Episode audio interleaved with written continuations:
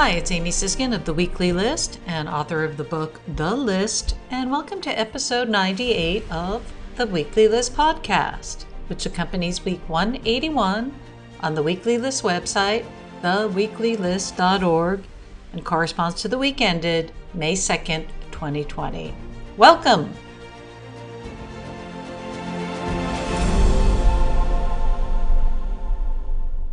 This week, with his approval dropping and Republicans now alarmed not only about losing the presidential election, but the Senate in twenty twenty, Trump under pressure shifted away from holding the daily quote-unquote task force briefings, which had basically degraded into campaign rallies.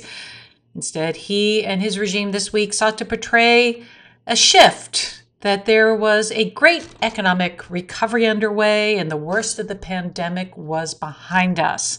Some startling words from Jared Kushner on Fox and Friends, saying that their response was a great success story, as this week we went from fifty-two thousand deaths past the Vietnam War and ended this week with more than sixty-five thousand Americans dead in a period of six weeks. While Trump tried to shift the narrative, again, the death toll continues to climb. And this week, Trump continued to agitate for states to reopen, even though by his own measures that his federal team had put together, they had not met the two-week guideline they were supposed to meet to open. This week, strategically, Trump, which we've covered in past weeks, had been talking about starting to blame China, Uh, amplified that more and seems to be going down that road, and it very well might be in part China's fault, but Trump knew about it, and based on reporting that we've talked about on this podcast in late two thousand nineteen, and we're going to talk about more reporting this week that he was told again January and February repeatedly, and yet he did nothing. Uh, in January, he took one act, which, as we've covered in the past weeks, was supposedly shutting down travel to China, but it only in part did the job. Still forty thousand people from China came back, but never did anything to address traffic coming from other parts of the world, uh, where now we had learned that the infections that were coming and silently spreading in New York City and New York State had come from Europe. Nothing was done. Nothing was done the entire month of February. So what's happening now, and we're getting used to this, and the gaslighting is exhausted, is Trump's efforts to rewrite history and cast blame on another target. Uh, this week, we'll be starting with China, but again, it's, as you're going to see, he's all over the place. There was a lot of concern as we opened this week with Trump's mental health. Um, again, we covered some of the tweets that he sends, uh, you know, in the weekly list that are noteworthy, just to give you a sense of his mood and the way he's acting and his targets. But there was a real sense, and this has been over several weekends in a row now, that he is losing himself um, and is not mentally competent to be leading this. Certainly our failure on the world stage and our failure uh, with Americans dying by the thousands each day points to that. So we're going to start off the week, which was slightly shorter than last week, our longest week, in part because Trump stopped doing these daily briefings, thankfully, which uh, he had done everything at these, from suggesting that people take hydroxychloroquine to use disinfectant. And we're going to cover more stories about that this week. So let's get going.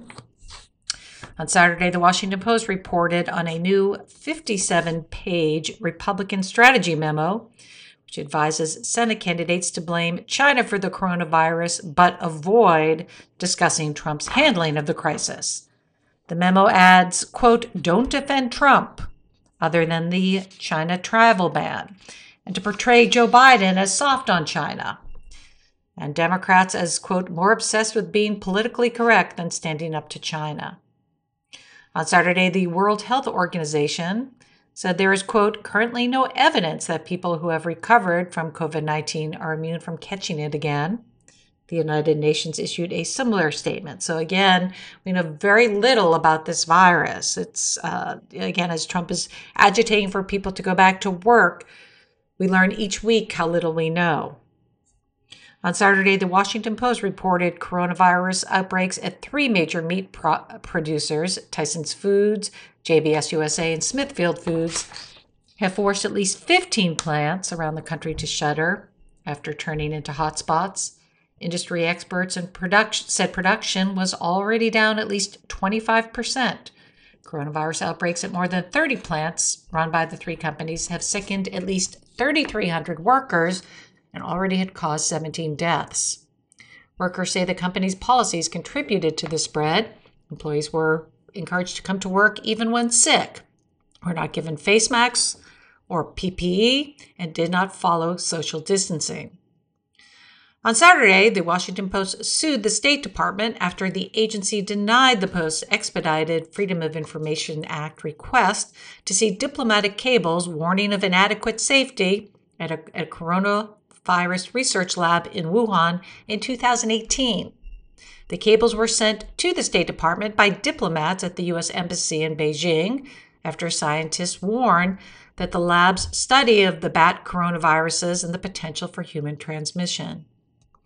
On Saturday, the New York Times reported after Trump first touted hydroxychloroquine at a press briefing on March nineteenth, first-time prescriptions poured in at forty-six times the average rate, even as medical experts stepped up warnings about dangerous side effects. In the second week of April, prescriptions were still more than six times the normal rate as Trump continued to push the drug at briefings. In the past month, forty states have issued some sort of directive related to the drug. Idaho issued a directive on the first day, saying prescriptions can only be written for conditions the drug has been proved to treat. On Saturday, the Washington Post reported the White House tried to move C N N reporter Caitlin Collins, move her seat to the back of the briefing room to humiliate her. Seats are under the jurisdiction of the White House Correspondents Association. On Saturday, and these are some of the crazy tweets. Again, he spent Saturday and Sunday for the past several weeks, he's not golfing, sending crazy thoughts. Trump tweeted, quote, "Was just informed that the fake news from the Thursday White House press briefing had me speaking and asking a question of Doctor Deborah Birx. Wrong." Actually, in the transcript, he addressed her by Deborah. Trump added, quote, "The lamestream media is corrupt and sick." And then tweeted, quote, "What is the purpose of having White House news conferences when the lamestream media asks nothing but hostile questions?" Well, the answer to that is you're supposed to inform people of what you're doing if you are doing something. Explaining why he was not doing daily briefings anymore, Trump said the media, quote, "refuses to report the truth or facts accurately, even though," quote, "they get record ratings," adding, quote, "not worth the time and effort." Trump also tweeted, quote, "Remember, the cure can't be worse than the problem itself. Be careful, be safe, use common sense," seeming to shrug off people who believed him and took disinfectant or called hotlines to ask. Trump tweeted, quote, "I never said the pandemic was a hoax. Who would say such a thing? I said the do-nothing Democrats, together with their mainstream media partners, are the hoax." Actually, he did call it the new hoax, the Democrats' new hoax, on February twenty-eighth. On Sunday, and these were two back-to-back articles that were stunning on Sunday, a Washington Post analysis found that since March sixteenth, Trump has held thirty-five daily briefings and spoke for twenty-eight hours, sixty percent of the total briefing time. Pence spoke for five and a half hours, Birx for six, and Fauci for two. In the past three weeks, Trump spoke for thirteen hours, composed of, quote, two, uh, not quote, excuse me, thirteen hours composed of two hours on attacks, forty-five minutes praising himself and his regime, four and a half minutes out of those thirteen on expressing empathy for the more than fifty-four thousand Americans dead.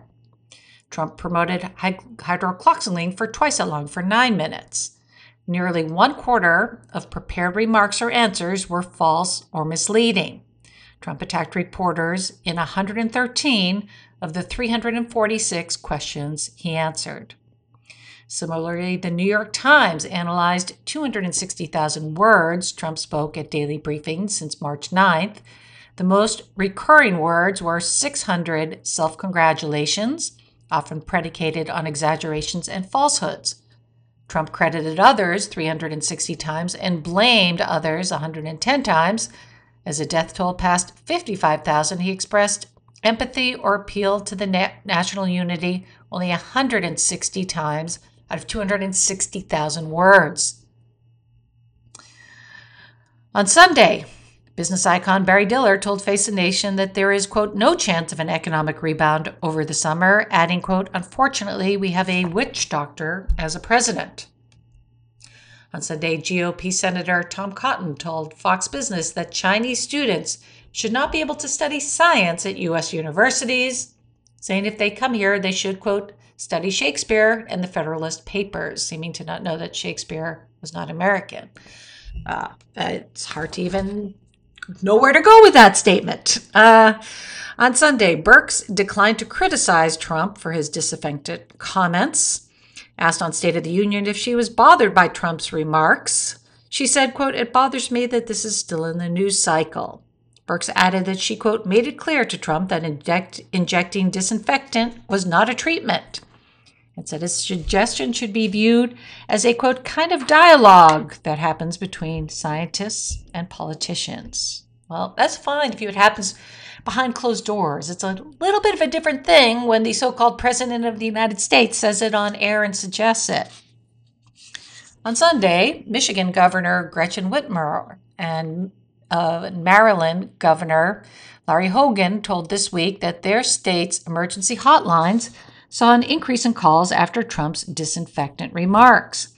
Whitmer said people listen, quote, to the person in the most powerful position on the planet, whether comments were serious or not. Hogan said Maryland's emergency hotline received hundreds of calls looking for information on disinfectant. On Sunday's House Speaker Nancy Pelosi told State of the Nation on Trump's disinfectant comment, quote, you know what they call that? They call that embalming. That's the medical term. On Sunday, Trump again took to Twitter to grieve to air his grievances, continuing a weekend flurry for two days while not holding press briefings. One commentator wondered if we should worry if Trump is of sound mind. So again, up until now, he's been holding these briefings every day for weeks, including Saturday and Sunday. Trump tweeted, quote, the people that know me and know the history of our country say that I am the hardest working president in history. I, I don't know who he means, uh, and nobody is certainly saying that. Trump added he has, quote, probably gotten more done in the first three and a half years than any president in history. Again, obviously not true. And said he has not, quote, left the White House in many months. Again, he held many campaign rallies and went golfing. Uh, and he held campaign rallies up through early March. Trump also blasted Fox News in a series of tweets, saying they, quote, don't get what's happening. They are being fed Democrat talking points, and they play with them. No respect for the people running Fox. And he went on to say they hired the debate questions to crooked Hillary, Donna Brazile, and Chris Wallace is nastier to Republicans than even Deface the Nation or Sleepy Eyes. In another series of tweets, Trump asked, quote, when will all the reporters, in quotes, who received Nobel Prizes, N O B L E, for their work on Russia, Russia, Russia, only to have been proven totally wrong, give them back? Trump added they should give, quote, their cherished Nobels, again, N O B L E S, back, quote, quote, so that they can be given re- to real reporters and journalists. And when will the Noble, N O B L E, committee act? The reporting was, of course, right, and Nobel Prize, which is spelled differently, it's spelled N O B E L, is a prize not given for journalism, that is the Pulitzer Prize, which was won by the Washington Post for their reporting on Russia. Overnight, Trump deleted these tweets. He explained his tweets, tweeting, quote, does anyone get the meaning of what a so-called Nobel, misspelling the word, not noble, uh, prizes, especially as it pertains to reporters and journalists, and blamed it on, quote, sarcasm, as he did with the disinfectant. Trump also retweeted a baseless claim by a pro-Trump pundit, which read, quote, do you really think these lunatics would inflate the mortality rates by underreporting the infection rate in an attempt to steal the election? On Sunday, C N N reported White House officials are discussing plans to replace Health and Human Services Secretary Alex Azar, following criticism of his handling of the pandemic. The decision will be up to Trump.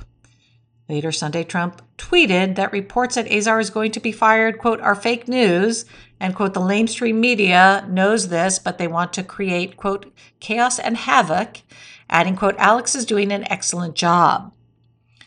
On Sunday, Axios reported the White House plans to shift its coronavirus messaging towards boosting the economy and highlighting, quote, success stories of business and away from health statistics. Trump will focus on a more hopeful, forward-looking message and highlight a safe reopening of the economy. Birx and Fauci will take a back seat now, and Trump will have fewer and shorter daily briefings.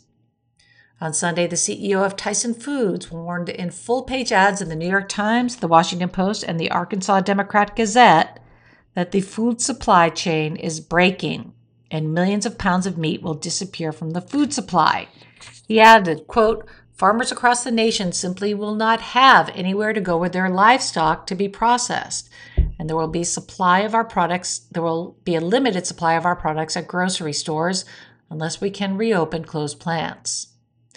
On Sunday, the C D C and Occupational Safety and Health Administration, OSHA, issued guidelines for physical distancing and other measures at meat plants to keep workers safe.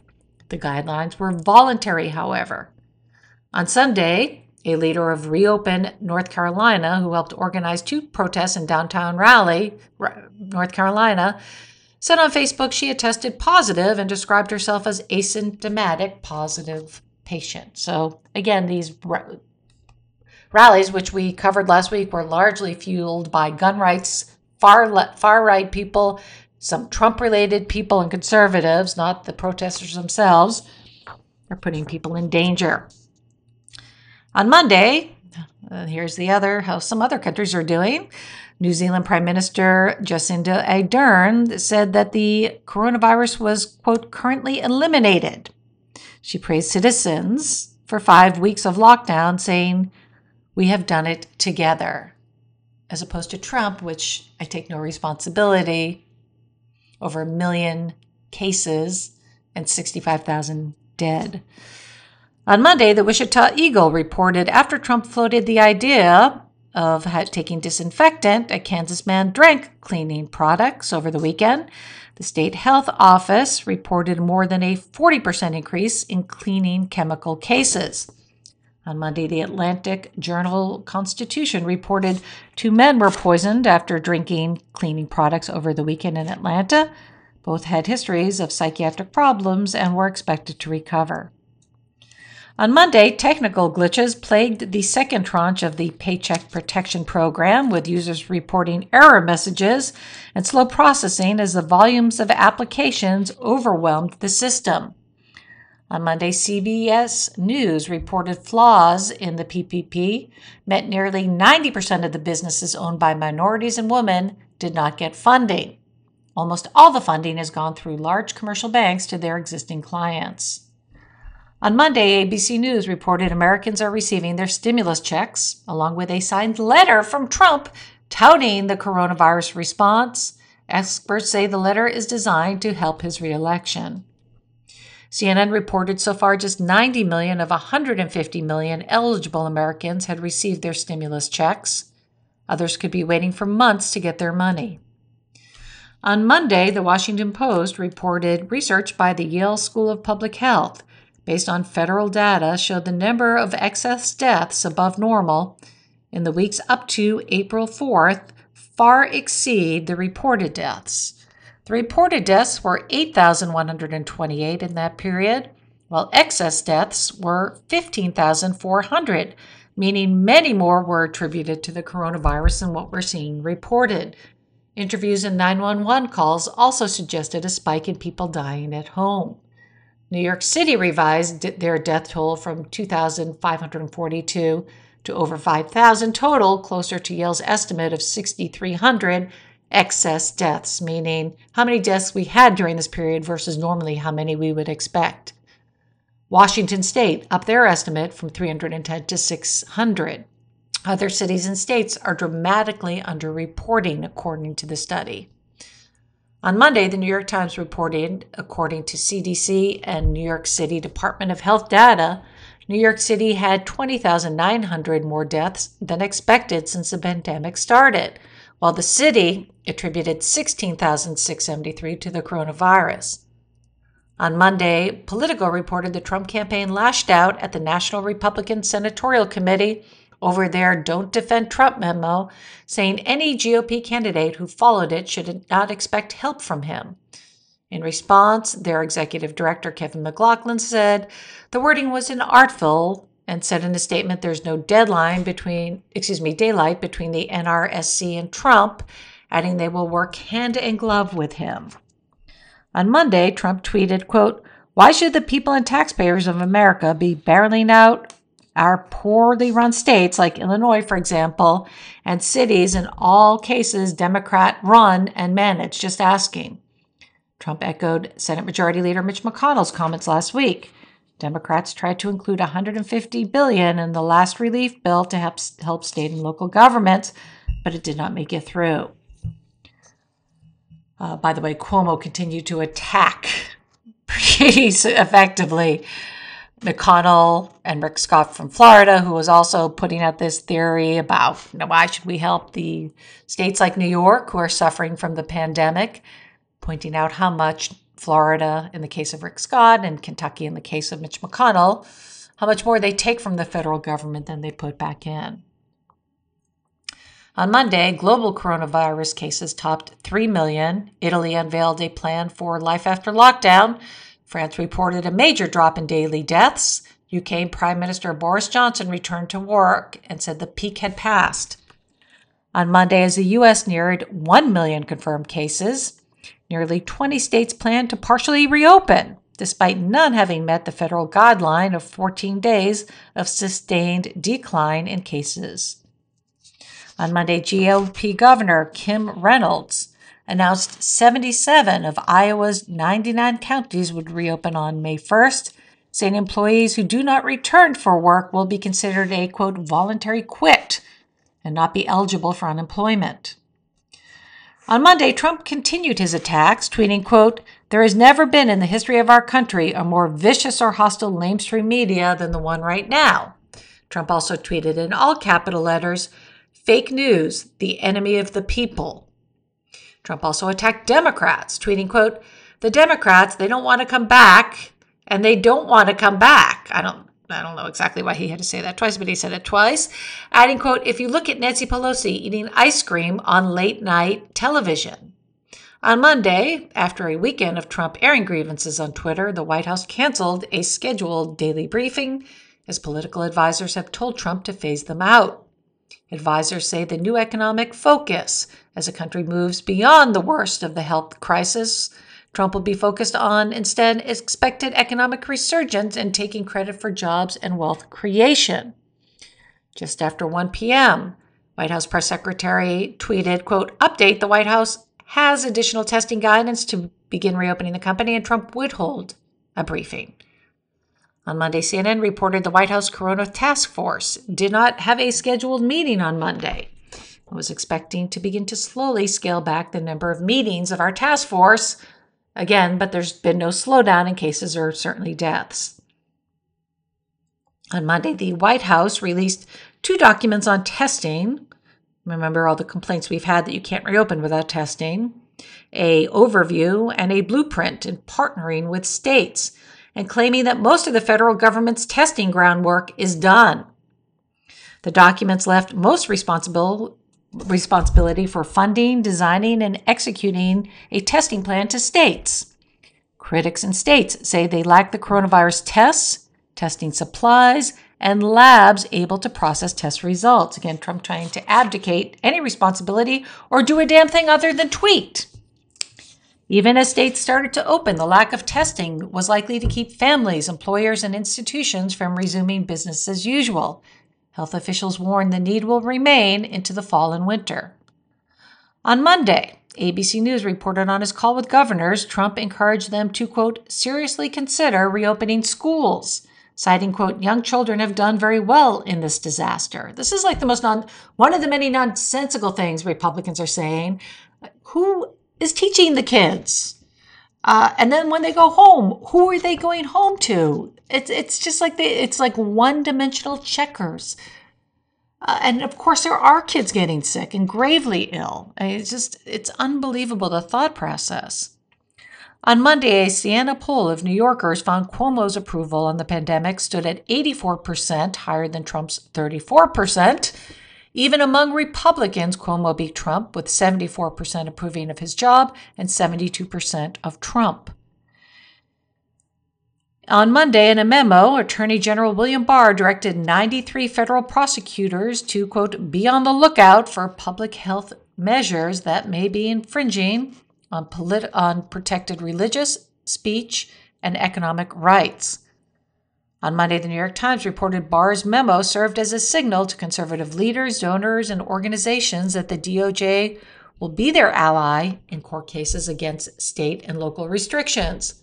D O J officials have spoken on conference calls with leaders of conservative groups who have flagged cases for review.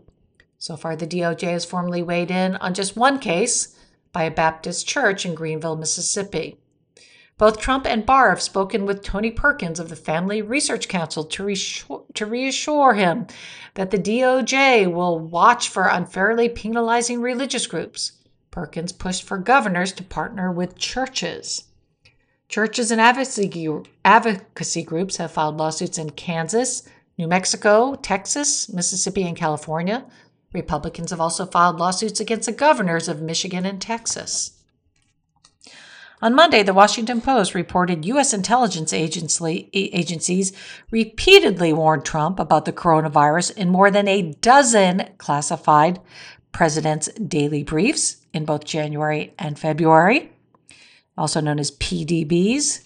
The P D Bs warned that the virus was spreading around the globe and that China was suppressing information about the contagion and death toll, and raised alarms about the political and economic consequences.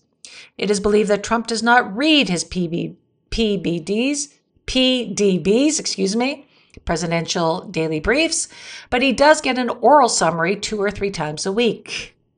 Pathetic. One official said by mid to late January, the coronavirus was being mentioned more frequently.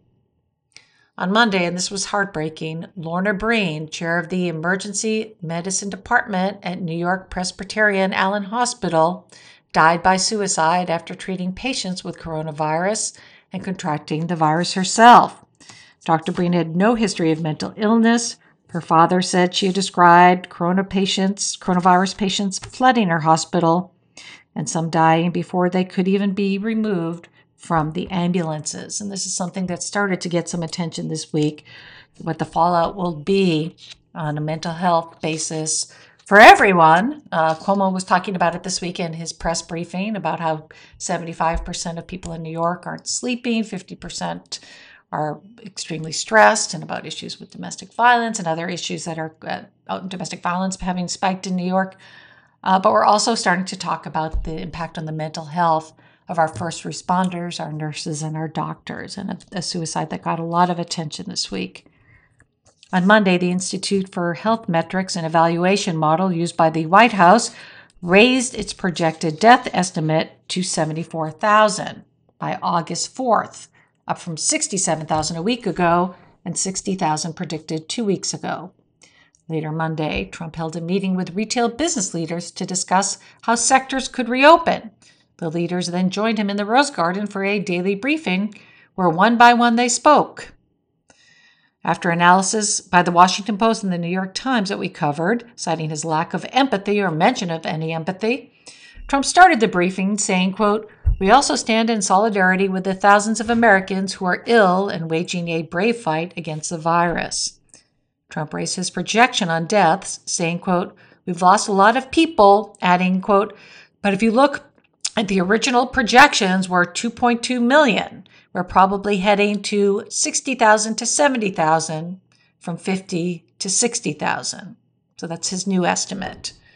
Trump also claimed most of the federal government's responsibility for testing is done, saying, quote, we're deploying the full power and strength of the federal government to help states, cities, and local governments. That, of course, is not true. Trump oddly added, and this was really weird. Uh, quote, "There has been so much unnecessary death in this country. It should have been stopped, and it could have been stopped short, but somebody a long time ago, it seems, decided not to do it that way." It almost seemed like uh, some sort of, uh, I don't know, telling the truth about himself. Confession is the word I'm looking for. Thank you. After retweeting a claim about the mortality rate being inflated, Trump reversed and said, "We're reporting very accurately." He also said he, quote, "never even thought of changing the date of the election and looked forward to it." Asked about a spike in people using disinfectants improperly, Trump said, quote, "I can't imagine why," adding he takes no responsibility. Asked about parents being sent back to work, how they would handle childcare with schools. If schools did reopen, Trump said, quote, "I think the schools," if they went back to work, which was schools closed, Trump said, "I think the schools are going to open soon. I think a lot of governors have already talked about their schools being open." That, of course, is false. Asked about China, Trump said the U S will seek hundreds of billions in damages from the Chinese government for the coronavirus, saying, quote, "We haven't yet determined the final amount. It's very substantial." On Monday, the Daily Beast reported Fox News cut ties with Trump advisors and social media personalities Diamond and Silk, saying the two were promoting conspiracy theories and dif- disinformation about the coronavirus, as opposed to Tucker Carlson, Sean Hannity, Laura Ingraham, who continue to do that, but I guess they get better ratings, so that's a different story. On Monday, a lawyer for Fox News host Sean Hannity demanded a retraction and apology from the New York Times over a column we talked about last week profiling the death of Joe Joyce, a bar owner. If you'll remember, his children said that he watched Fox News and felt comfortable going on a cruise, and Sean Hannity calling it a hoax. Uh, Sean Hannity's letter also complained about an opinion piece by Kara Swisher.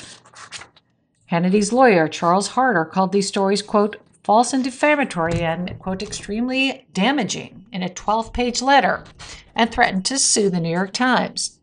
The letter goes on to cover the serious ways Hannity had covered the pandemic. On Tuesday, the Times responded to Hannity's demand for a retraction and an apology, saying, quote, "The columns are accurate," and, quote, "in response to your request for an apology and a retraction, our answer is no." On Wednesday, the Daily Beast reported Trump encouraged Hannity to go after the New York Times. The two chatted in one of their late-night calls about making an example of the Times and told him to explore legal action. On Tuesday, the number of coronavirus deaths exceeded fifty-eight thousand two hundred twenty. Americans lost in the Vietnam War. So the week before, we had passed the Korean War. This year, we passed, this week, we passed the Vietnam War. Uh, more than two thousand Americans were lost in a day. Roughly thirty percent of the deaths are in New York State. And just notably, we were on pace still as we started this week of losing roughly uh, ten thousand Americans every four to five days. These deaths, the number of deaths being as high as the Vietnam War, were in a period of six weeks. On Tuesday, Emerson polling found Trump's April approval fell to forty-one percent approved, fifty percent disapproved, down from March, where forty-six percent approved and forty-five percent disapproved. On his handling of the coronavirus, Trump's approval dropped ten points from thirty-nine percent uh, to thirty-nine percent from forty-nine percent in March. On Tuesday, the head of Germany's Robert Koch Institute of Infectious Disease told Germans to stay home again after the coronavirus reproduction rate, or infection rate, dubbed R, rose to one point zero, up from zero point seven percent at reopening. On Tuesday, N B C News reported a pug in North Carolina became the first known dog in the U S to test positive. The mother, father, and son in the family had tested positive, while a daughter and other dog did not. On Tuesday, JetBlue became the first U S airline to require passengers to wear face coverings effective May fourth. The airline had previously only required crew members to do so. On Tuesday, governors and lawmakers continued to press for federal government leadership and better testing to allow them to reopen. Public health officials also said levels, testing levels fell, fell far short. On Tuesday, however, Trump tweeted, quote, We are doing far more and better testing than any country in the world, and yet the media does not, all the media does is complain. This is false, and it's a false claim that Trump keeps repeating. The U S has tested seventeen thousand eight hundred fifty-five per million. Examples of other countries, even Russia has tested more. They've tested over twenty-one thousand per million. Germany had close to twenty-five thousand per million. Italy, thirty thousand. Spain, twenty-nine thousand. The U A E at one hundred six thousand. Trump also encouraged states to reopen on Tuesday, tweeting, quote, many states moving to safely and quickly in capital letters reopen. Trump tweeted, quote, Texas to reopen business in phases beginning Friday. Great job being done by Greg Abbott. On Tuesday, Assistant Secretary for Health and Human Services Brett Giguar, the top U S testing official, told Time in an interview that there's, quote, no way on earth the U S can test five million people a day for the coronavirus. Hours later, Trump told reporters on testing five million a day that we're going to be there very soon. The country is currently averaging about one hundred fifty thousand tests per day. Giguar said eight million per month by May was a reasonable estimate. Trump again falsely claimed, quote, we are the best in the world on testing. We've tested much more than anybody else, two times or times two, or even countries combined. We've tested more than every other country combined. Again, that's false. On Tuesday, Trump invoked the Defense Production Act, declaring meat processing plants critical infrastructure, citing recent closures, quote, threatened the continued functioning of the national meat and poultry supply chain. Trump's executive order noted that some of the plant closures, quote, may be inconsistent with safety guidelines issued by the C D C and OSHA, noting unnecessary plant closures have a big impact on the meat supply chain. Trump also claimed invoking the Defense Production Act would, quote, solve any liability problems meatpacking companies might have, but legal ramifications were unclear. The order overrules state or local directives.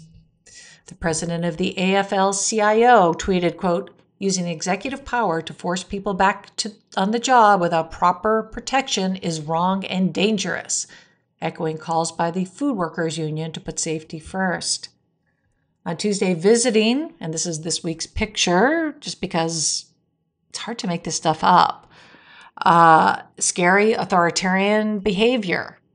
Here we go. On Tuesday, visiting the Blood and Plasma Donation Center inside the Mayo Clinic, Vice President Mike Pence did not wear a face mask, despite everyone else in the hospital, and that's the picture this week, being required to wear one since April thirteenth. The Mayo Clinic tweeted, then deleted, quote, Mayo Clinic had informed V P of the masking policy prior to his arrival today.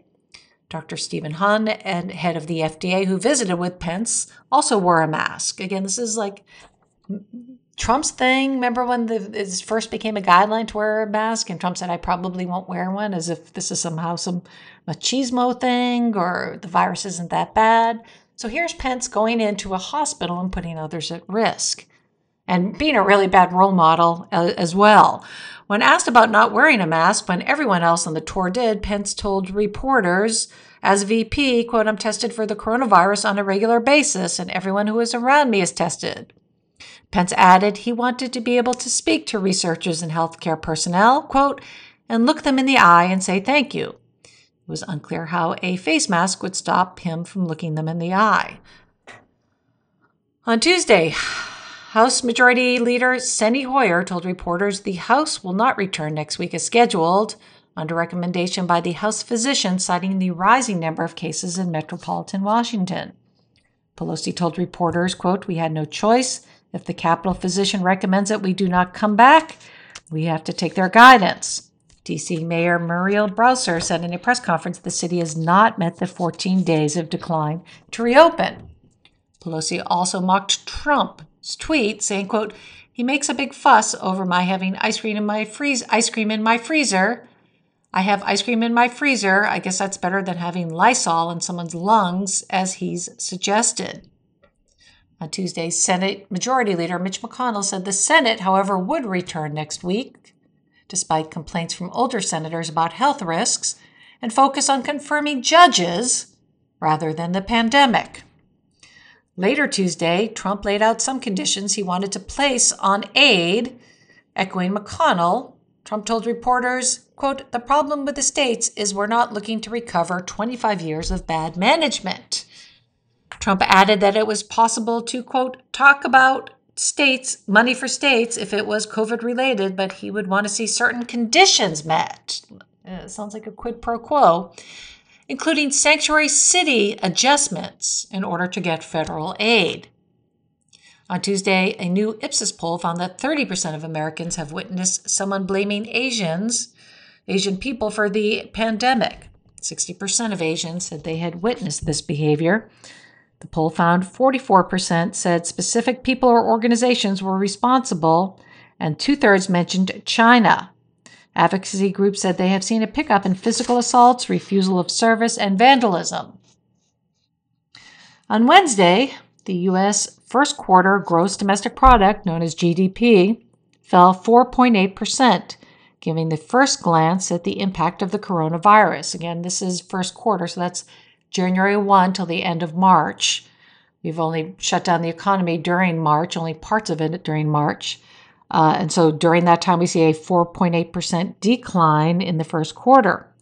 Economists had expected a decline of three point five percent. Consumer spending fell seven point six percent.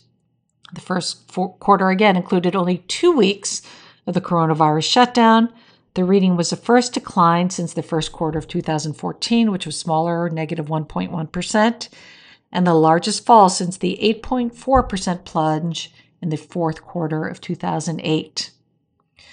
On Wednesday, and this was a rather remarkable, for lack of a better word, interview, uh, Jared Kushner told Fox and Friends that, quote, I think you'll see by June that a lot of the country should be back to normal. And the hope is that by July, the country's really rocking again.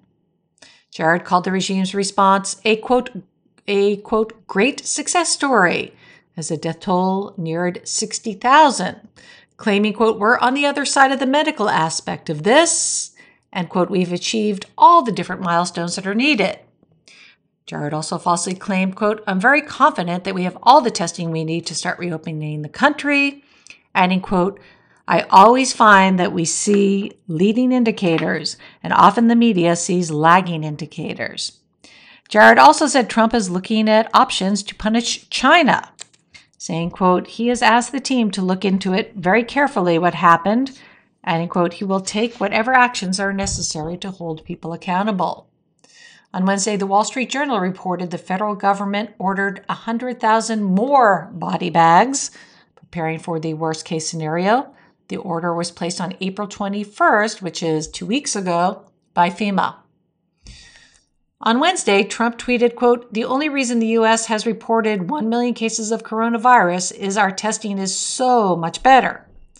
This is misleading. We have more cases for failing to test early, which is why we're doing more tests. On Wednesday, Fauci told C N N a second wave of coronavirus is, quote, inevitable. And if we do not start to put countermeasures in place now, quote, we could be in for a bad fall and a bad winter. Fauci added if states lift restrictions too soon, the country could see a rebound that would, quote, get us right back in the same boat that we were a few weeks ago. And the country could see many more deaths than predicted. On Wednesday, the New York Times reported, based on C D C data of typical deaths for the five weeks ended March eighth through April eleventh, versus this year, in seven states alone, the coronavirus death toll is roughly nine thousand higher than reported in just those eight states, excuse me, seven states. The Times compared deaths over previous five years to provisional death counts. There was also an impact of an overloaded system where people are not seeking care, balanced by fewer car accidents and other factors.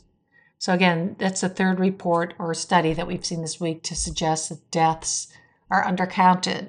And basically all they're doing is looking at, in the past five years, how many have died? How many have died this year in New York City or other states? And why are there all these extra deaths and what are they attributed to? And how many of those are being assigned to the coronavirus? On Wednesday, the Sioux City Journal reported the widow of a worker at Tyson's plant there who died of COVID nineteen said the company did not act quickly enough She and her daughter also tested positive and were hospitalized. On Wednesday, the Tampa Bay Times reported Florida medical examiners have stopped releasing coronavirus death data, which at times has been ten percent higher than the reported count given out by the Florida Department of Health. On Wednesday, T M Z reported the House, White House gift shop is selling coronavirus commemorative coins with the names of Trump and Pence, featuring the president's presidential podium on one side and the virus on the other. I'm sure those are going to be a big hit.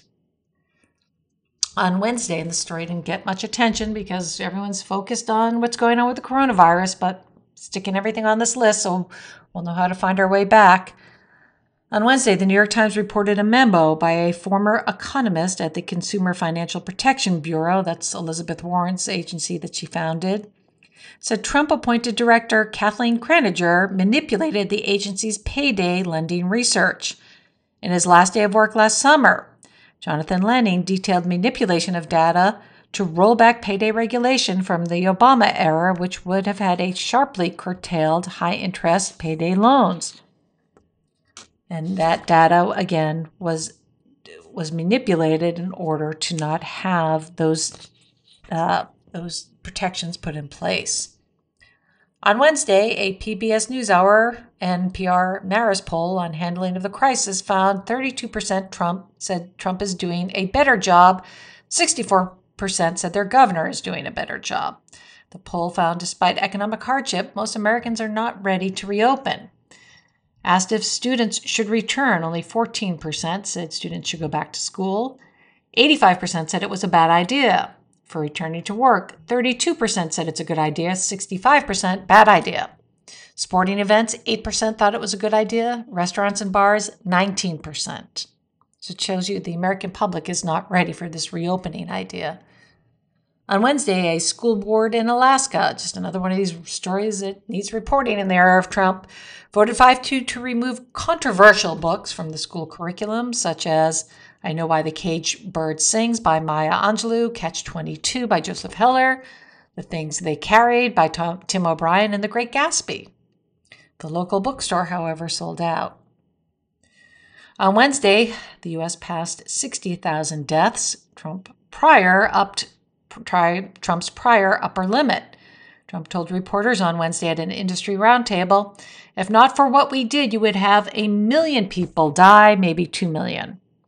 Trump added, quote, and if you think that we'd be at sixty-five or seventy or sixty or whatever the final level would be, we've done it right. Trump cited promising early signs of an experimental drug, remdesivir, that's by Gilead. Fauci agreed that the drug has clear-cut significant positive effects on diminishing the time to recover. Uh, the N I H is overseeing the study.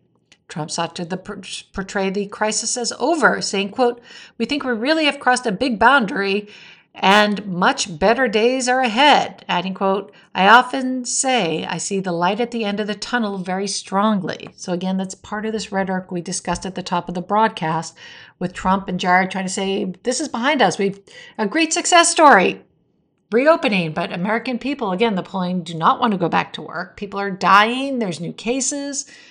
So there's this dichotomy of the facts versus the narrative.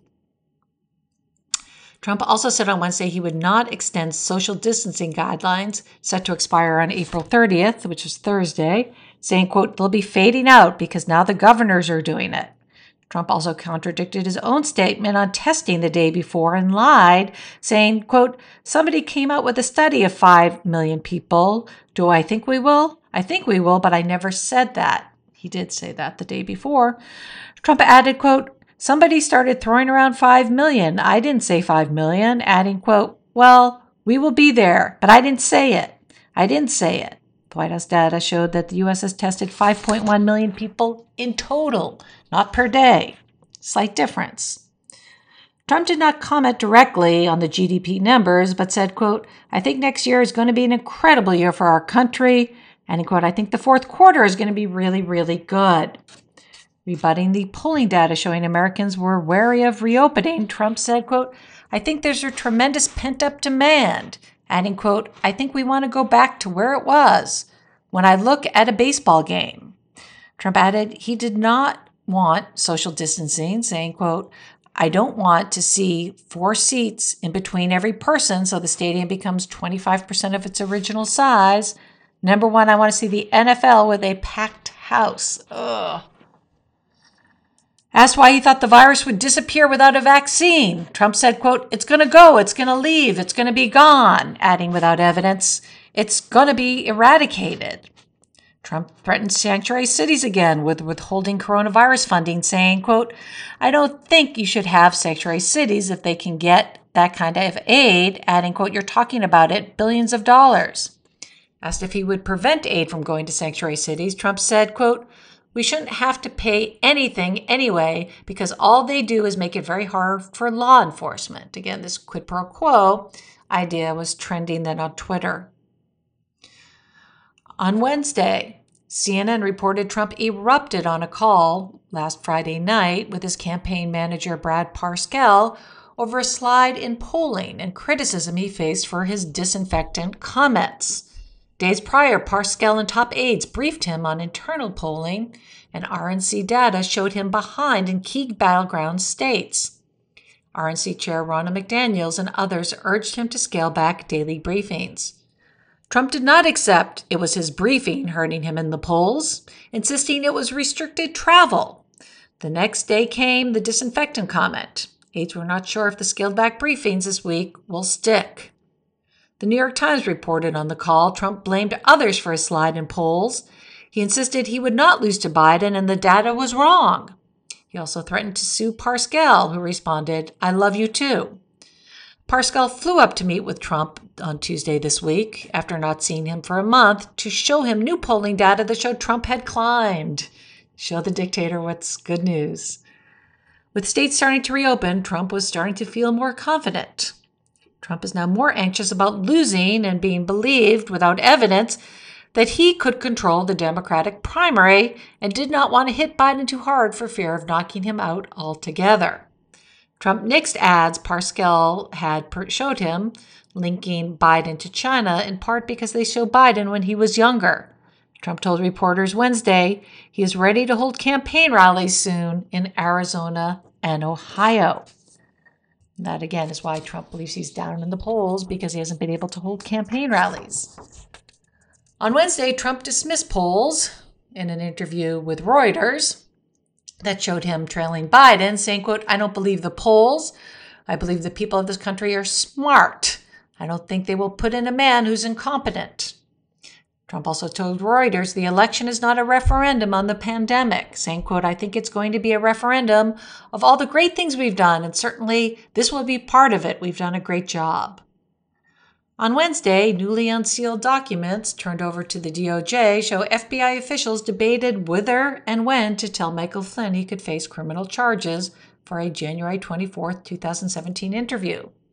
Officials contemplated in advance that Flynn would lie, with one unidentified official musing the purpose was to induce him to lie before concluding they should, quote, protect our institution by not playing games.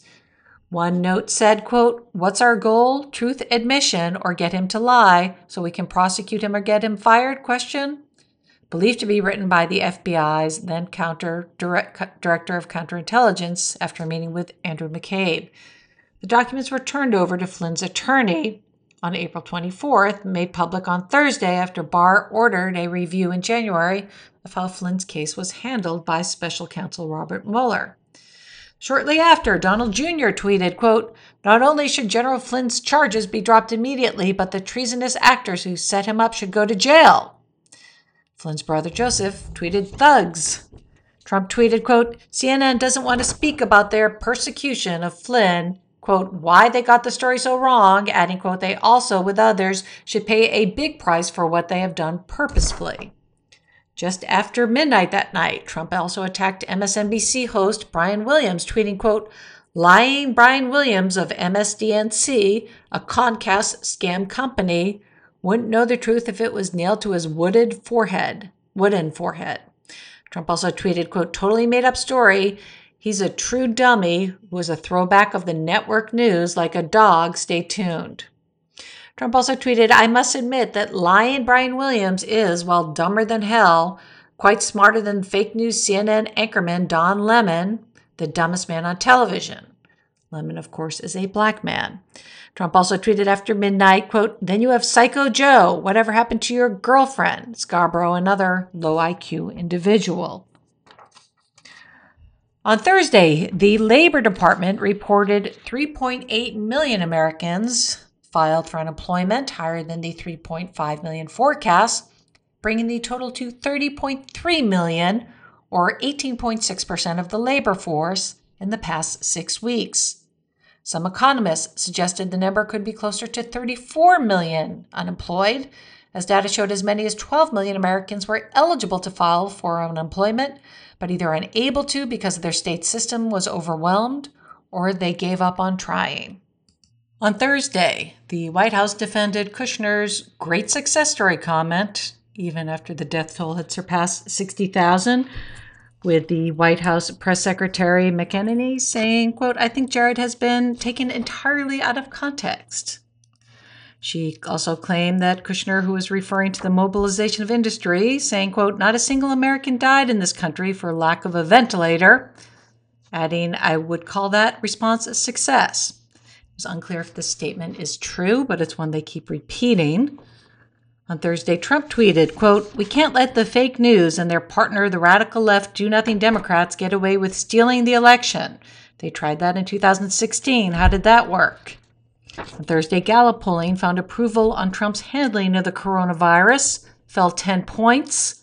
However, his approval, his personal approval, rebounded to forty-nine percent approve. On Thursday, Trump continued a flurry of tweets and retweets about the Flynn case that started Wednesday night and continued after midnight, and mirrored coverage on the case on Fox News and Fox Business Network. In other words, he's tweeting and watching Fox News and Fox Business. Trump tweeted in capital letters, "Dirty cop James Comey got caught," and tweeted, quote, "What happened to General Michael Flynn, a war hero, should never happen to another citizen in the United States again." Shortly after, he told reporters during a meeting with the New Jersey governor that Flynn had been tormented by dirty cops at the F B I, adding, quote, "They were trying to force him to lie." And again, he's meeting with the New Jersey governor, which is a state outside of New York that has had the second most deaths and cases. On Thursday, the U S intelligence community said in a statement that it, quote, "concurs with the wide scientific consensus that the COVID nineteen virus was not man-made or genetically modified." Later Thursday, Trump said he had seen evidence linking COVID nineteen to a lab in Wuhan. Asked by a reporter if he had seen proof, he said, quote, "Yes, I have," and when pressed, said, quote, "I can't tell you. I am not allowed to tell you that." Trump also said, quote, "There's a lot of theories," adding, quote, "But we have people looking at it very strongly, scientific people, intelligence people, and others."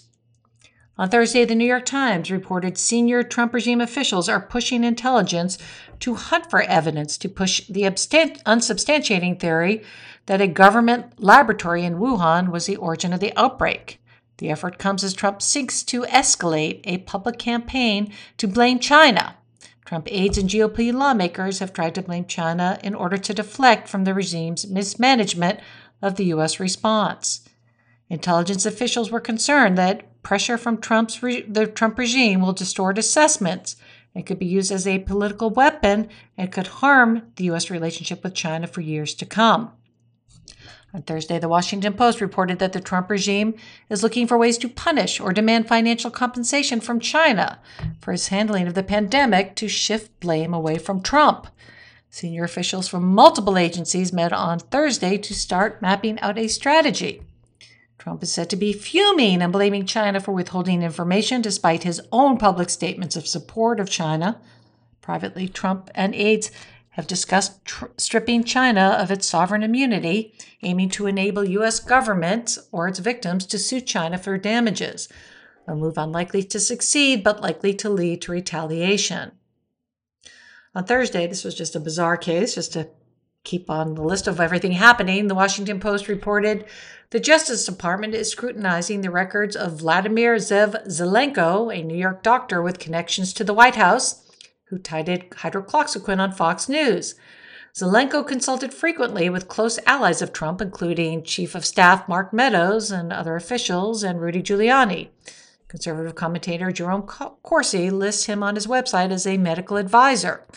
The examination began after Corsi accidentally sent an email intended for Zelenko to federal prosecutor Aaron Zelinsky, who was formerly a member of the Mueller team. Zelinsky now serves in the Maryland U S Attorney's Office and is tasked with investigating coronavirus-related crimes, including peddling fake cures. Zelensky requested all of Corsi's email communication with Zelenko, so keep an eye on that story. On Thursday, the Washington Post reported Trump Hotel D C charged the Secret Service thirty-three thousand dollars for lodging to guard Treasury Secretary Steve Mnuchin for one hundred thirty-seven consecutive nights in two thousand seventeen. And some of these stories, I just have to say, again, the purpose of the list is a first draft of, of history. Uh, I have to list all of these things that are happening, even though Americans are dying, and that seems so much more important than everything else and what's happening with the coronavirus. But all of these items are important to trace our way back to normal. And I will note, if you look at the list, even before Trump started publicly acknowledging how bad the coronavirus is, it was in the weekly lists. So things that don't seem that important now, that we're just kind of talking about, can sometimes turn out to be the one story that breaks something wide open. It's always how it goes. On Thursday, hundreds of protesters in Michigan, many carrying guns and few wearing masks, or distancing, uh, stormed the state capitol as lawmakers convened to vote on extending the state of emergency. The protest, dubbed, quote, American Patriot Rally, was organized by Michigan United for Liberty. Protesters yelled, quote, let us in, and were blocked by Michigan State Police and House Sergeants of Arms. Republican lawmakers gave impassioned speech on the House floor after reopening. Later Thursday, Governor Gretchen Whitmer issued an executive order extending the stay-at-home orders through May twenty-eighth. So uh, this, you know, we've already done a picture of the protest, so we didn't do a picture this week, but it was absolutely frightening. Men with semi-automatic guns breaking into the state capitol uh, to protest. It, uh, it was just amazing. And as many people noted, if they were not white and they broke into the state capitol with guns, uh, they would not be out there protesting. They would be in prison somewhere or shot dead.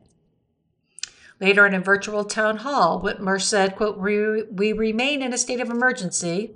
That is fact, noting over six, 600 people have died in the last seventy-two hours. Nearly thirty-eight hundred had died in Michigan with more than forty-one thousand cases. On Friday, Trump interjected himself. Of course he did, tweeting, quote, the governor of Michigan should give a little, calling the protesters, quote, very good people, and saying they are angry. They want their lives back safely. On Friday, Whitmer said of the protesters, quote, swastikas and Confederate flags, nooses and automatic rifles do not represent who we are. Similarly, at the, at the Reopen Illinois rally, a woman held a sign that read, Abishmach free, which is work makes free, which was at the Auschwitz concentration camp. On Thursday, the Wall Street Journal reported J. Crew is preparing to file for bankruptcy, the second major retailer to do so since the pandemic. On Thursday, Second Lady Karen Pence defended her husband on Fox News, excuse me, on Fox and Friends, claiming, quote, it was actually after he left the Mayo Clinic that he found out that they had a policy of asking everyone to wear a mask. On Thursday, the Washington Post reported Pence's staff threatened retaliation against Steve Herman, a reporter who tweeted that Pence's office told journalists they would need masks for the visit to the Mayo Clinic. Herman, who works for Voice of America, tweeted after Karen Pence's appearance, quote, all of us who traveled with him were notified by the office of the vice president the day before the trip that wearing a mask was required. Pence's staff told Herman he violated the off-the-record agreement in the planning memo, and he was notified, and it was notified the White House Correspondents Association that he was banned from traveling on Air Force Two, pending an apology. So again, Pence does this visit. He doesn't wear a mask. He's the only one in the hospital that doesn't. Then his wife goes on the next day, two days later, and lies on Fox and Friends, saying he didn't know in advance. A reporter comes out and said, oh yeah, the V P's office told us all we needed a mask. And then they threatened to take away his ability to cover the vice president and not be on Air Force Two. That, folks, is called authoritarianism. On Friday, a federal appeals court ruled it will not halt an order requiring the D O J to turn over unredacted Mueller documents. So stay tuned. Again, that's one of these stories we stick in there. The unredacted Mueller report is coming. Gave the regime until May eleventh to seek a stay from the Supreme Court. On Friday, White House economic advisor Larry Kudlow told C N B C that China will be held accountable, but denied reporting that the regime was considering refusing to pay government debt held by China in retaliation. On Friday, in a podcast interview, Trump discussed sexual assault allegations against Joe Biden. Trump, who has been accused by dozens of women of sexual assault and harassment, said he was, quote, sticking up for Biden. Trump said, quote, I watch Tara and she seems very credible. The mother was so credible. The mother was great. So I don't know, you know, it's his problem, but I like to get in front of it and just deny it if it's not true. Trump added of Brett Kavanaugh, there has never been a case so vicious as that, and said, quote, I look forward to the day someday when they have when they sued these women because every one of them was lying. They were lying. On Friday, White House Press Secretary Kayleigh McEnany held her first daily press briefing. It was the first daily press briefing held by the White House since March eleventh, two thousand nineteen, over a year. Asked by a reporter on telling the truth, she said, quote, I will never lie to you. You have my word on that. fifteen minutes in, she lied. Speaking of Flynn, she said, quote, we had a handwritten note that says, quote, we need to get Flynn to lie, quote, and get him fired. Neither the phrase get him to lie or get him fired is true. The note did say, what's our goal, truth in mission, or to get him to lie so we can prosecute him or get him fired. The question is posed as a way to confront Flynn, not get him fired. McEnany also lied about the Mueller report, saying it amounted to, quote, complete and total exoneration. She repeated a false claim that, quote, not a single American has died for lack of ventilator. Again, we do not know if that's true. Asked about allegations against Joe Biden, and she said allegations against Trump were, quote, asked and answered in the form of the vote of the American people four years ago. Trump has been accused of rape a few months, up until a few months ago, by New Woman. On Friday, speaking to reporters, Trump moved his goalposts again on the number of deaths from the coronavirus, saying, quote, hopefully we'll be coming in below one hundred thousand lives lost, which is a horrible number nevertheless. On Friday, C N N reported, according to the C D C, more than four thousand nine hundred workers in meat and poultry processing plants had tested positive for the coronavirus, and at least twenty had died. On Friday, the New York City Journal reported six hundred sixty-nine workers at a Tyson Foods plant in Dakota City, Nebraska, tested positive. Tyson started screening workers with the help of the Nebraska National Guard just this week. The positives represent fifteen percent of the plant's workforce and forty percent of the cases in Dakota County and nearby Woodbury County, where most of the workers live. Testing showed the virus had spread to people beyond plant workers. On Friday, New York Magazine reported polling shows all fifty governors' handling of the coronavirus is rated higher than Trump in his or her state. On Friday, a gathering of nearly three thousand in Huntington Beach protested California Governor Gavin Newsom's stay-at-home order and beach closures. Most protesters stood closer than six feet apart. Later Friday, hundreds of protesters demanded the state reopen at a rally in Sacramento, defying California's shelter-in-place order. The confrontation with law enforcement led to thirty-two protesters being arrested. On Friday, C N N reported thirty-one states have or will reopen in the coming days in a patchwork approach, with each state taking a different approach. None has met the two-week guidelines for declines that is required by federal or, or suggested by federal guidelines. On Friday, Fauci warned if states reopen too soon, the country could see a rebound of the virus that would, quote, get us back in the same boat we were in a few weeks ago and make it inevitable for a second wave. On Friday, the A J C reported one week after Georgia's started reopening, the state saw one thousand two hundred new cases, bringing the total to twenty-seven thousand four hundred ninety-six and thirty-four more deaths. Texas also saw a spike of one thousand one hundred forty-two new cases, bringing its total to twenty-six thousand. On Friday, Mississippi Governor Tate Reeves said he was reconsidering scheduled reopening for his state on Monday as three hundred ninety-seven new cases were reported and twenty died. the largest spike the state has seen. But again, you see all these states in the patchwork in this haphazard, no federal guidance, no federal leadership, no federal anything on testing or anything. It's everyone's on their own. It's unbelievable. And Trump is busy tweeting and holding these, I don't know, meetings of what, who knows what he's doing. On Friday, a spokesperson for the House Appropriations Committee said the White House blocked Fauci from testifying as a witness at Wednesday's Labor H H S Education Subcommittee hearing on COVID nineteen. On Friday, Trump tweeted, quote, "Don't allow rigged elections," quoting a study by a conservative legal group which significantly miscalculated data in a report on mail-in voting. On Friday, the New York Times reported on Friday evening, Trump moved to replace Christy Grimm, the principal deputy inspector general at H H S, who angered Trump by releasing a report on critical medical shortages. So this is the kind of thing now that doesn't even get noticed. He's firing somebody, an inspector general person at the H H S, because she released, remember we talked about this report, on critical medical shortages. Grimm's report highlighted supply shortages and testing delays at hospitals during the coronavirus pandemic. After business hours, Trump nominated a new inspector general for the department. Trump had assailed Grimm three weeks ago at his daily briefing. When asked about the report, she is the latest in a growing list of Trump removing career officials or his own nominees deemed not loyal enough. On Saturday, Trump tweeted, quote, "There is tremendous coronavirus testing capacity in Washington for the senators returning to Capitol Hill," adding, quote, "The House, which should be returning but isn't because of crazy Nancy P." As the week came to the close, there were three point four million worldwide cases, of which the U S made up one point one million, or thirty-three percent. two hundred forty thousand were dead, of which the U S made up over sixty-five thousand, or twenty-seven point one percent. Both numbers were a new high. The mortality rate was approaching five point nine percent, also a new high. Stay safe, everyone. Stay in shelter. Do not go out except for what you need to do, and we'll be keeping you informed.